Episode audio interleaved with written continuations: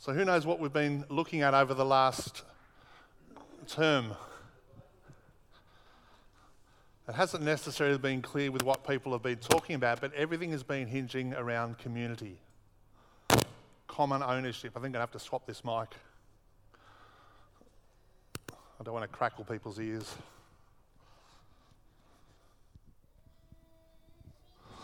Is that working? It's even louder. So, everything we've been doing is based around community or common ownership. And we've been doing a series of topics from Ephesians. Uh, but everything within community is actually coming back to, uh, to the role that I play within the community. And I was thinking on, uh, you work in a factory. I had a friend who used to work for Cadbury's, and, uh, and his job was to put the eggs in the box on the conveyor belt. Really hard job. But he said everyone had a different job to do somebody would bring boxes to the, uh, to the conveyor belt or to have them all ready. Somebody would actually fold the boxes and shape them, put them on the belt. It would then go through. Somebody else would provide the eggs. Somebody else would put the eggs in the bucket. Then it would go the next layer. Somebody would fold it and put it away. The person putting the boxes in the conveyor belt went on break. And guess what happened? The person assembling the boxes stood there the person with the eggs still put the eggs on the conveyor belt, and the guy packing them all just let them all fall off the end. And he said, I couldn't believe that people were saying, It's not my job. And he said, All it took was for him to go and grab a whole pile of boxes, bring them along, and put them at the start of the line, and everything started working again. Within community, everybody has a job to do. And if I don't do my job, community doesn't function. And when it comes to evangelism, we all have a job to play. Amen? Who's excited about evangelism? Not as many hands go up. Well, if I could have the first slide up, please. I want to talk about it today, but who knows what a, a carrier signal flag is? Who's ever heard of a carrier signal flag? Who wants to have a guess at what it might be?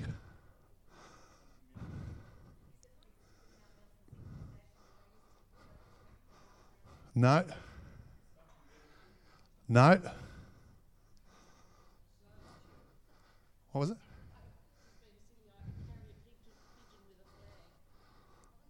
It's the flag on the letterbox. You were the closest.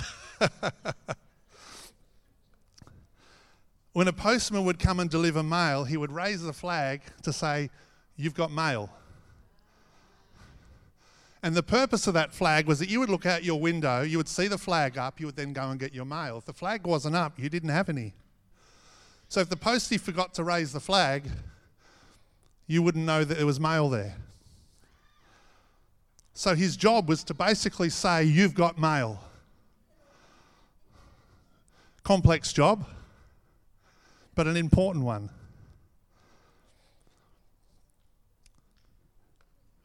And before we had mail, uh, sorry, email, phones, people would do some incredible things, and they're called uh, writing letters. Who's ever written a letter? Who's never written a letter and posted it? Oh, most of you know what it is. That's good.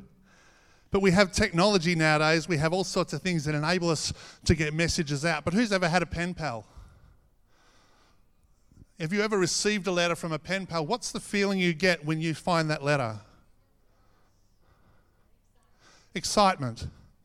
There's a message being delivered. There's something here for you. Email's not as exciting. I get over 100 emails a day, most of them are spam. So when I check my emails, it's almost with dread rather than excitement because there's not usually letters of encouragement there. There's usually, uh, you know, sign up for this. We want $100,000 uh, actually, we want to give you $100,000 because you're just such an awesome person. I get lots like that. You get all sorts of things. It's incredible. But uh, the whole concept of mail is, is delivering something. And apart from the post you're delivering bills, which is probably the primary thing that they would deliver, some of the stuff that comes in is good news. You get a letter from a pen pal, it's good news. And the postman doesn't really deliver a whole lot today apart from just bills. Uh, if I looked on the news this week, and most of the things they're now looking at is, is parcels. There's such a backlog of parcels. Australia Post are looking at putting on a thousand people before Christmas just to help with the backlog. But their role is still an important one. And under old, the old system, the postie would actually make his delivery, raise the flag, and say, You've got mail. But the message today isn't that you've got mail, the message today is that you've got mail to deliver. You've got mail to deliver. You're, in fact, a postie for Jesus. How's that for a good term? You've got mail to deliver. I was going to read from Matthew 28 18 to 20. Jesus came and spoke to them, saying, All authority has been given to me in heaven and on earth. Go therefore and make disciples of all nations baptizing them in the name of the Father and of the Son and of the Holy Spirit, teaching them to observe all things that I have commanded you. And lo, I am with you always, even to the end of the age. What would happen if, if, if everything Jesus did was a business? What do you think he was seeking for as profit?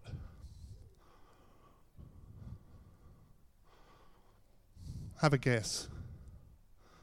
Why did Jesus come to earth? to save us. So, who, what is he interested in? Souls. He wants to see people saved. So, if his, his business is about seeing people saved, and then he says, All authority has been given to me in heaven and on earth. Go therefore and make disciples. What he's saying is, The business that I've been running, I'm now passing over to you. The job that I was doing, I'm now passing over to you. So if Jesus is all about souls, we also need to be all about souls.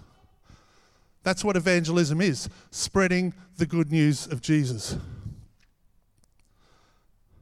Now, what's the most, re- uh, the most common reason people don't share their faith? Fear. People feel fear. Fear makes them stop spreading the message.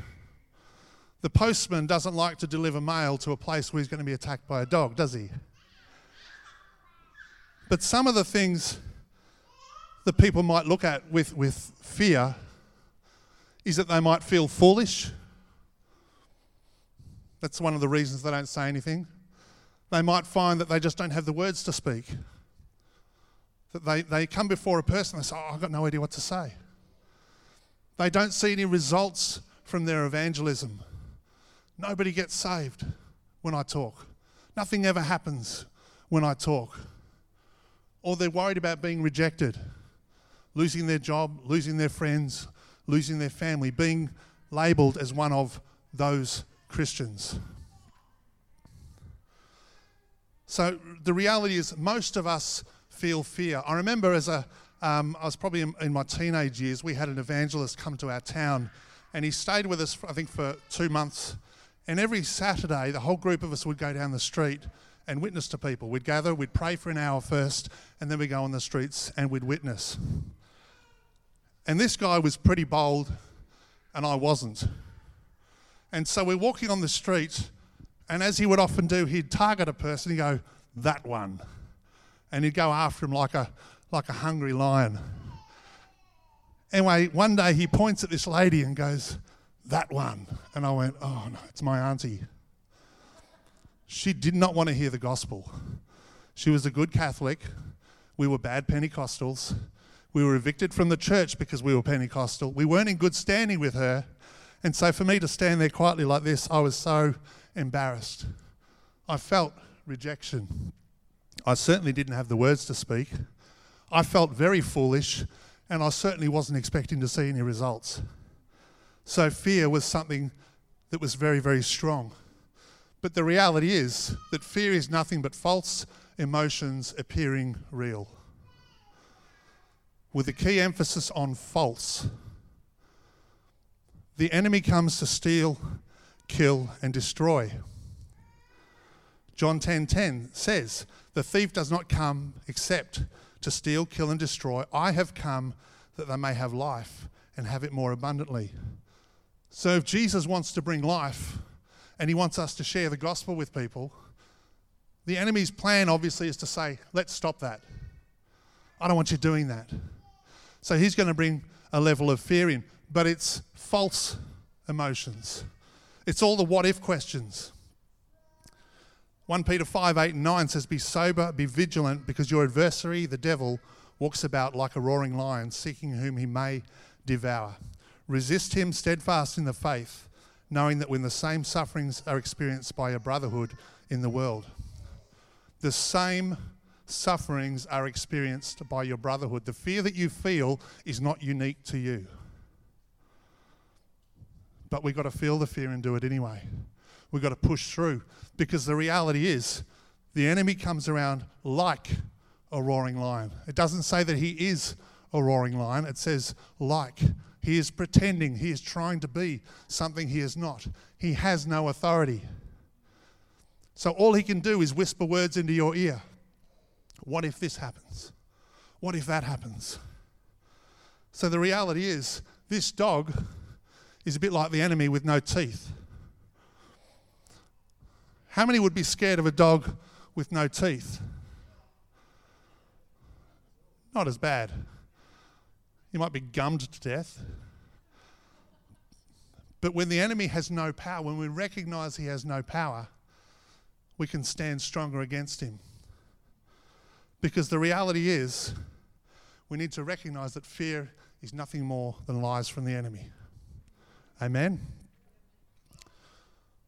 What if I look foolish? Well, what if they get saved?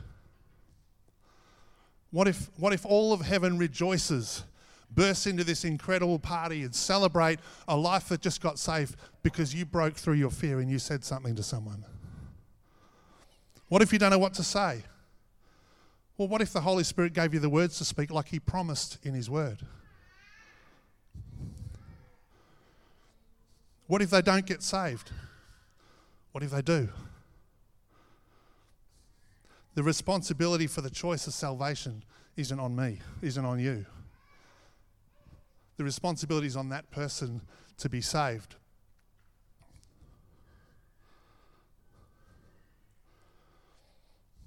What if they reject you?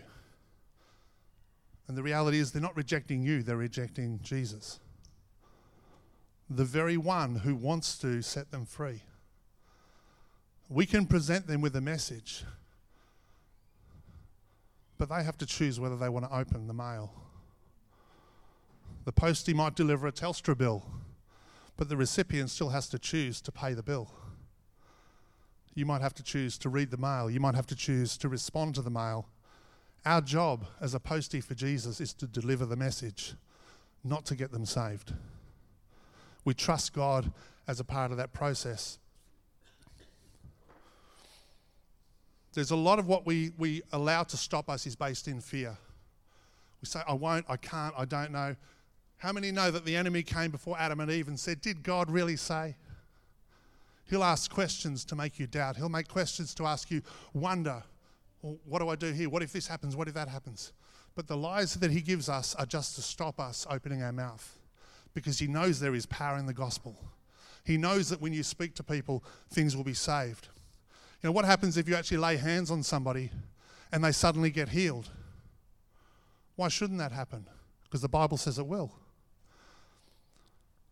It'll certainly open the door for us to speak to people. I had a, uh, a lady one day came to my shop. She was about this high. I think she was shorter than Louvain. She was about 90 years old, and I very clearly heard God say, Witness to her, tell her about me.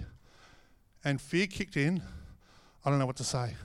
I look stupid. What if I lose her as a customer? What if she tells other people and I lose more customers? And I reasoned it out. And then later in the week, when the local paper came in, her face was on the front page. A well known local lady dies. And I thought she may have gone to hell because I was too scared to open my mouth. Is somebody's eternal destiny worth fear? Is it worth you keeping your mouth shut to feel comfortable? I don't want to be that sort of person. So, how do we deal with fear? This is the good news. We can actually deal with fear. Firstly, recognize that 2 Timothy 1 7, God has not given us a spirit of fear. Fear does not come from God. He's given us a spirit of power, love, and sound mind. Fear is a twisted form of faith. We're trusting in something's ability to harm us. Secondly, we actually don't have a fear problem, we have a love problem. God hasn't given us a spirit of fear, but of power and of love and of sound mind. We hold love, we don't hold fear. So if we struggle to, to witness to people, it's a fear issue. Uh, uh sorry, it's a, it's a lack of love issue. And that's what we need to work on. 1 John 4:18 says, "There is no fear in love, but perfect love casts out fear because fear involves torment. But he who fears has not been made perfect in love." The greater love we have for people, the more we will want to point them to Jesus. If I see the loss and I can see what's going on and I have a deep love for them, and we read multiple times that a, a, compassion for people came over Jesus and he would preach, even when he was tired, even when he was exhausted, the compassion for the lost drove him to do more. To grow in love for God, we need to know God more. And one of the problems we often have in churches is that people struggle in their walk with God. They know they're not praying enough. They know they're not reading their Bible enough. So they come and they hear a message. Great, now I've got to do more evangelism. Now I've got to hear God's voice. How do I do this? And they walk out hanging their head with the weight of the world on their shoulders, even more than when they came in. But we need to learn to fall in love with Jesus. That will actually break that cycle. How do we fall in love with Jesus? What are some things we can do to fall in love with Jesus?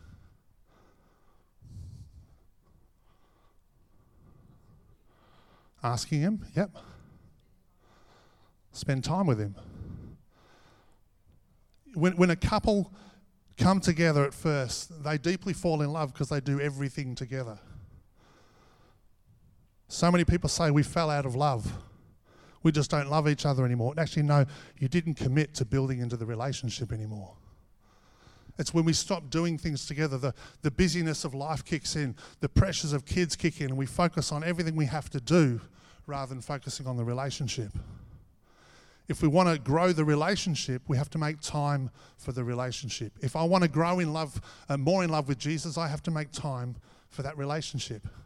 I know He loves me, but I've got to make an effort to do things to build that love, to pray, to ask Him to read the word. I shared, I think it was last week, a man uh, who had a $20,000 debt. He was about to go broke because uh, another person had gone broke and owed him the money. And, and he, he came up to, uh, it was my brother was the pastor at the time, and he said, what do I do? And he said, have you been praying? And he said, yes. He said, what is God saying? He says, oh, I'm not really reading my Bible. He says, well, how about we start there? Get your Bible out. They prayed. He read through. He says, What's one verse that really jumped out at you? He said, This one here, I need to trust God. He says, Okay, you pray. Within two days, this guy received his $20,000 and was told, You will never ever see a cent of it. But he said, I have to trust God. And that one little thing he put into practice and he saw fruit from. And you know what happened? Next time he read his Bible, he was saying, God, what are you saying to me? And he grew and he grew and he grew. And a number of people within his church who would, who would put this effort in would actually grow to become great leaders within his church. Why? Because they fell in love with Jesus just by reading his word and saying, God, what are you saying to me? And the more we read his word, the more we hear his voice. Who would love to hear God's voice more? Two of us, three of us. If we hear God's voice, we can be led by God.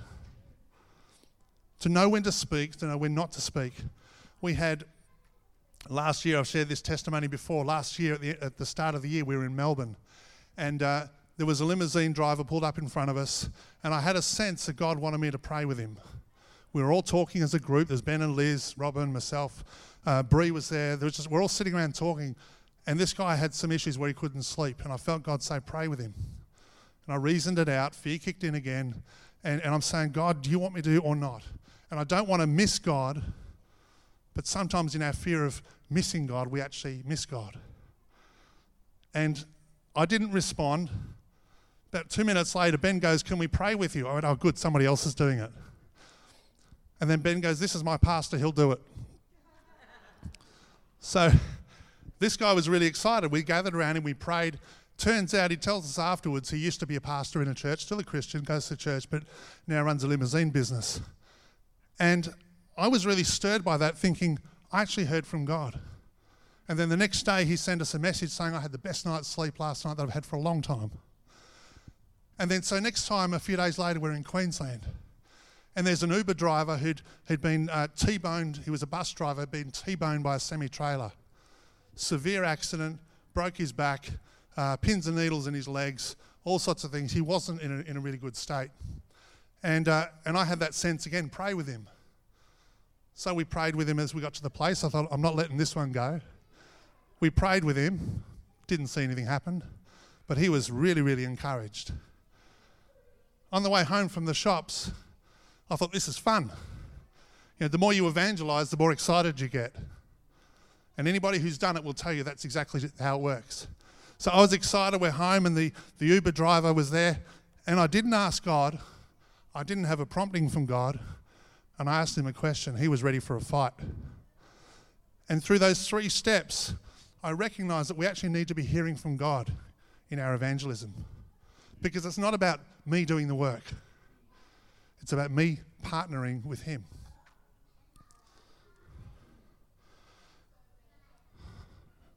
This verse again. The last part I want to focus on Lo, I am with you always, even to the end of the age. The whole purpose of evangelism is for us to partner with God. Not for me to do the work, not for me to avoid doing the work, but for me to partner with Him. I had somebody recently was talking through something, and, and I, I said, God, do you want me to pray with him? And I heard a very clear no.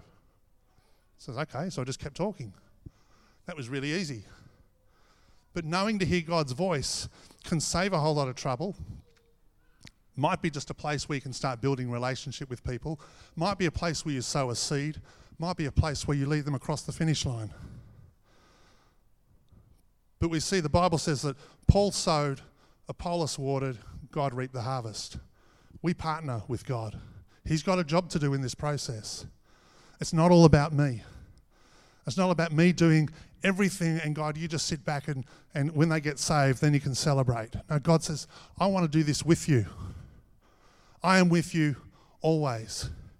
And so often we try doing things in our own strength. I have to do this. I have to do this. What if we sat back at the start of the day and said, God, what do you want me to do today? I want you to orchestrate my steps. I had one stage where in the middle of the day, God said, Go for a walk on the beach. I think that's a bit strange. I went for a walk on the beach and I bumped into somebody, and it was a God encounter. Sometimes following his voice is a very powerful thing. Acts 1 8, but you will receive power when the Holy Spirit has come upon you, and you shall be witnesses to me in Jerusalem and in all Judea and Samaria and to the end of the earth. You will receive power when the Holy Spirit has come upon you. Then you will be witnesses. Again, this isn't on your own. And the literal translation is, but you will take possession of power when the Holy Spirit has superimposed himself over you. Whatever you do, he will do. Whatever you say, he will say. Wherever you go, he will go. Because of this, you will be my witnesses in your hometown, in your city, in the surrounding regions, and even to the ends of the earth, because you won't be alone. The Holy Spirit will be doing it with you. We are never alone when we accompany Jesus. One of the problems we have is that we want Jesus to accompany us. God, I will do this and I expect you to be here with me. And while He will, He wants us to be following Him, not for Him to be following us. Jesus said He would send another helper just like Him who would never leave us or forsake us. He will never abandon us, but He wants to lead us in the journey. Mark 16, 15 to 18. He said, Go into all the world and preach the gospel to every creature. He who believes and is baptized will be saved, he who does not believe will be condemned.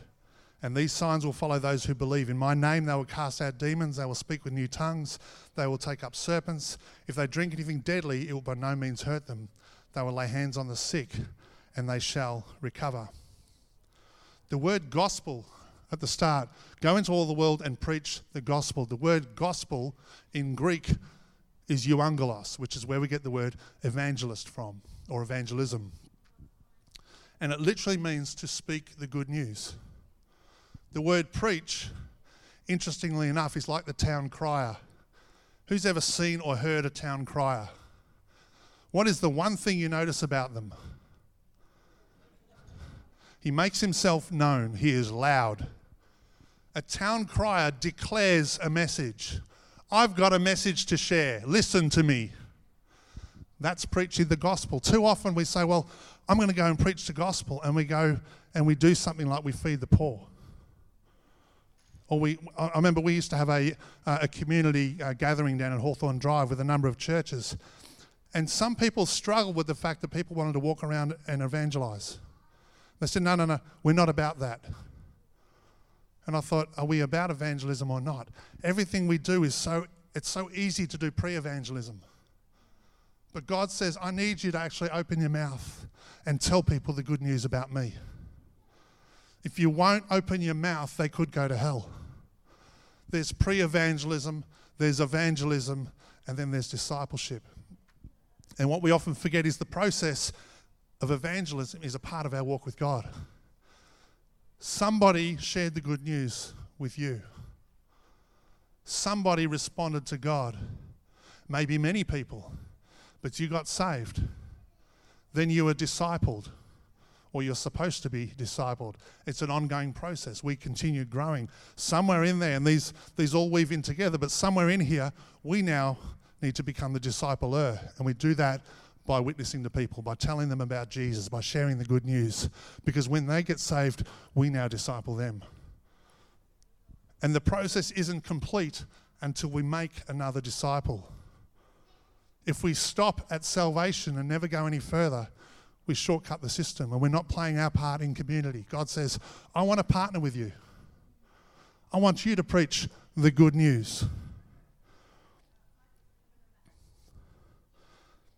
And if we look at Ephesians 4 11 to 13, it says, He himself gave some to be apostles, some prophets, some evangelists, some pastors and teachers for the equipping of the saints for the work of the ministry, for the edifying of the body of Christ, till we all come into the unity of the faith and of the knowledge of the Son of God to a perfect man, to a measure of the stature of the fullness of Christ.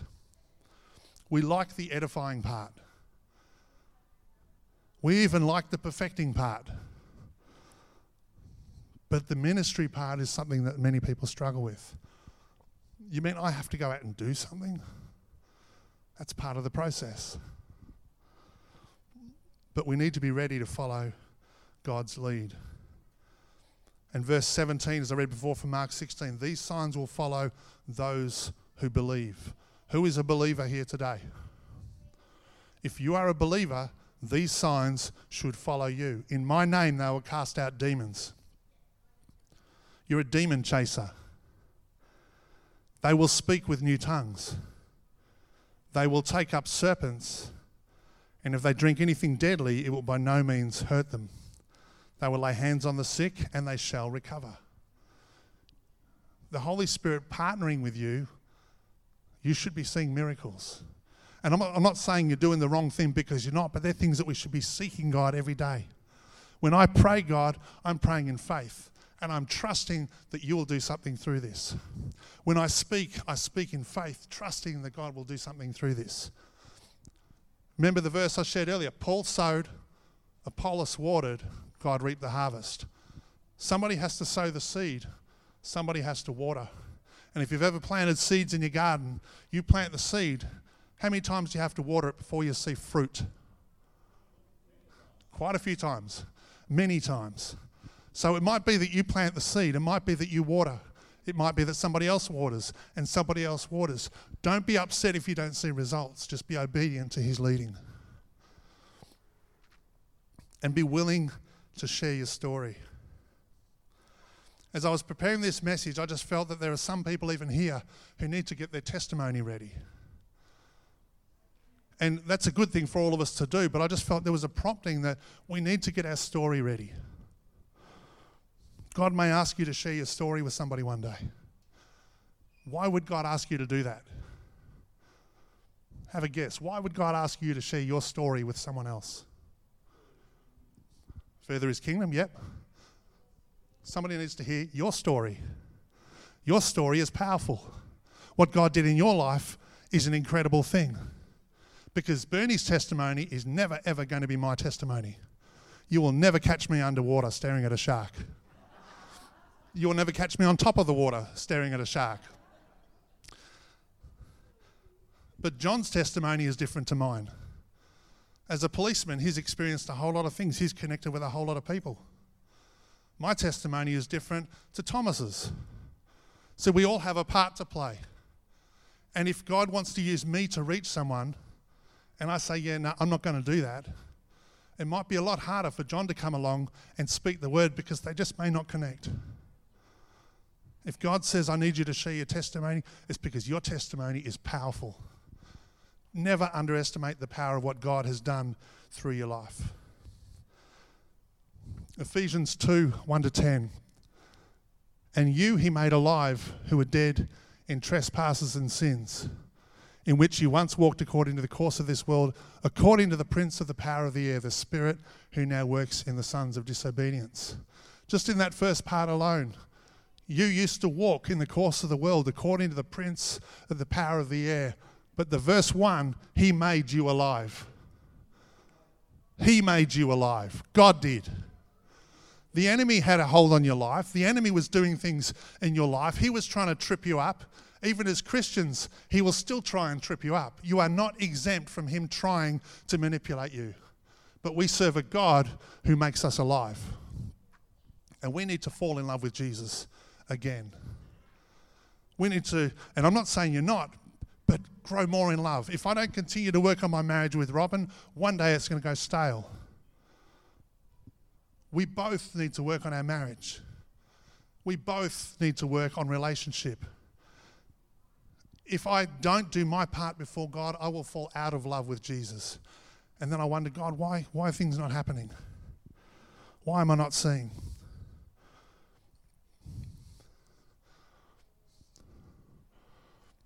Verse 6 He raised us up together and made us sit together in heavenly places in Christ Jesus, that in the ages to come He might show the exceeding riches of His grace and His kindness towards us in Christ Jesus. For by grace have you been saved through faith, and that not of yourselves, it is a gift of God, not of works, lest anyone should boast.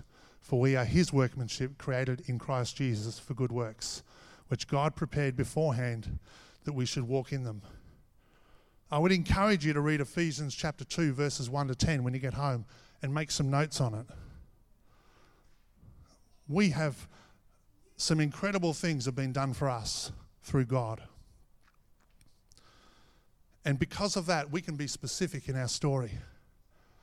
We can be very, very specific in our story because our story continues to grow. The journey we go on continues to add to our story. 2 Corinthians 3:18 we've been changed from glory to glory. You know, situations you go through, we love the mountaintop experience. We don't always like the valley. But it's in the valley where our story grows. It's in the valley where, where we encounter God, where we, we connect with God and say, God, I need you more. Psalm 107, verse 2 from the NLT says, Has the Lord redeemed you? Then speak out. Tell others he has redeemed you from your enemies. Has God redeemed you? Then tell others. That's the message of the gospel. We get scared of the word evangelism. But evangelism is nothing more than you sharing your story because you've got a message to tell. You can make a connection with people in a very, very powerful way. Your story is one of the tools God will use to advance his kingdom. Never, ever, ever underestimate the power of your story. Why? Because it includes Jesus, it includes what he's done for you. You've got mail to deliver. Amen? You've got a message to deliver. Somebody needs to hear your story. And I would encourage you to write down your story. Write down what God has done for you. Write down who you are in Christ. Write down the things that you have in Christ. Because when you have a revelation of who you are in Christ, you can now tell others.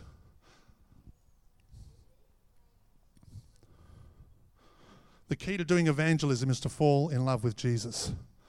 The more we know Jesus, the more we love him. The more we love Jesus, the more we will love others. The more we love others, the more we will point people to Jesus. This is our church mission statement. Evangelism is wrapped up even in our mission statement because we need to come to that place where we know Jesus. Because when we know Jesus, then we will love him more. When we love him more, we can love others more. And when we love others more, we will want to point them to Jesus. Amen. Father, we want to thank you for your word. We want to thank you for your life. We want to thank you for everything that you have done for us. You are so, so wonderful. Father, I ask that you challenge us, even, even in this moment, to press in, to give you more of our lives, to spend more time with you one on one. Not necessarily long times, but intentional times. God, I'm here just to tell you you're awesome. God, I really need your advice on this. What do I do? Speak to me throughout this day. As I read your word, I ask that you speak to me. I want to know what your plan is for my life. I want to know how I deal with this problem that I'm facing. Joshua 24, 14 to 15. So fear the Lord and serve him wholeheartedly.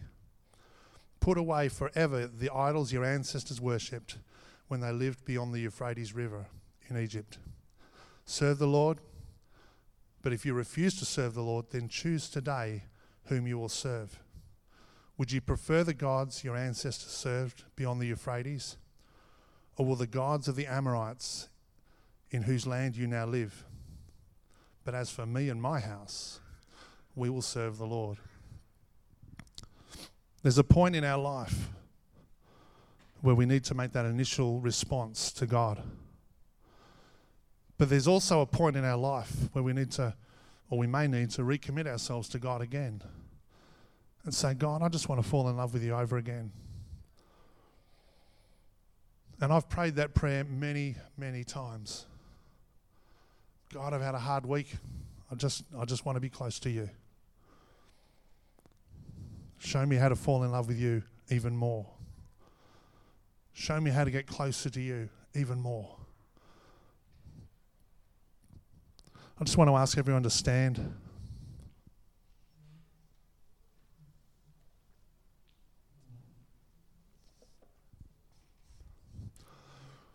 I just want you to pray this prayer with me. Heavenly Father, I commit myself to you again today. I thank you for all you've done. Thank you for giving me life. Thank you for giving me your Holy Spirit. Thank you for giving me your word and setting everything up for me to be in relationship with you. I need you, Father.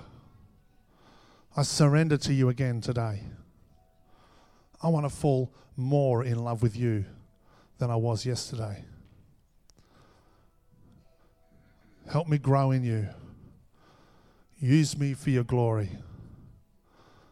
Show me what my story is and how to use that to witness for you. Use me for your glory, I pray. In Jesus' name. Lord, we thank you for all you've done for us. We thank you for your goodness, your kindness, your love, your mercy. Lord, we are your servants. We heard earlier, even in communion, how you want to do relationship with us. You want to walk with us. And Lord, we are so thankful that we have you to lean on. We are so thankful that we have you to lead us. You've told us to seek Holy Spirit encounters, Lord. Let it be a thing that continues to grow within our lives. Use us, we pray. Use us for your glory, we pray in Jesus' wonderful name. Amen.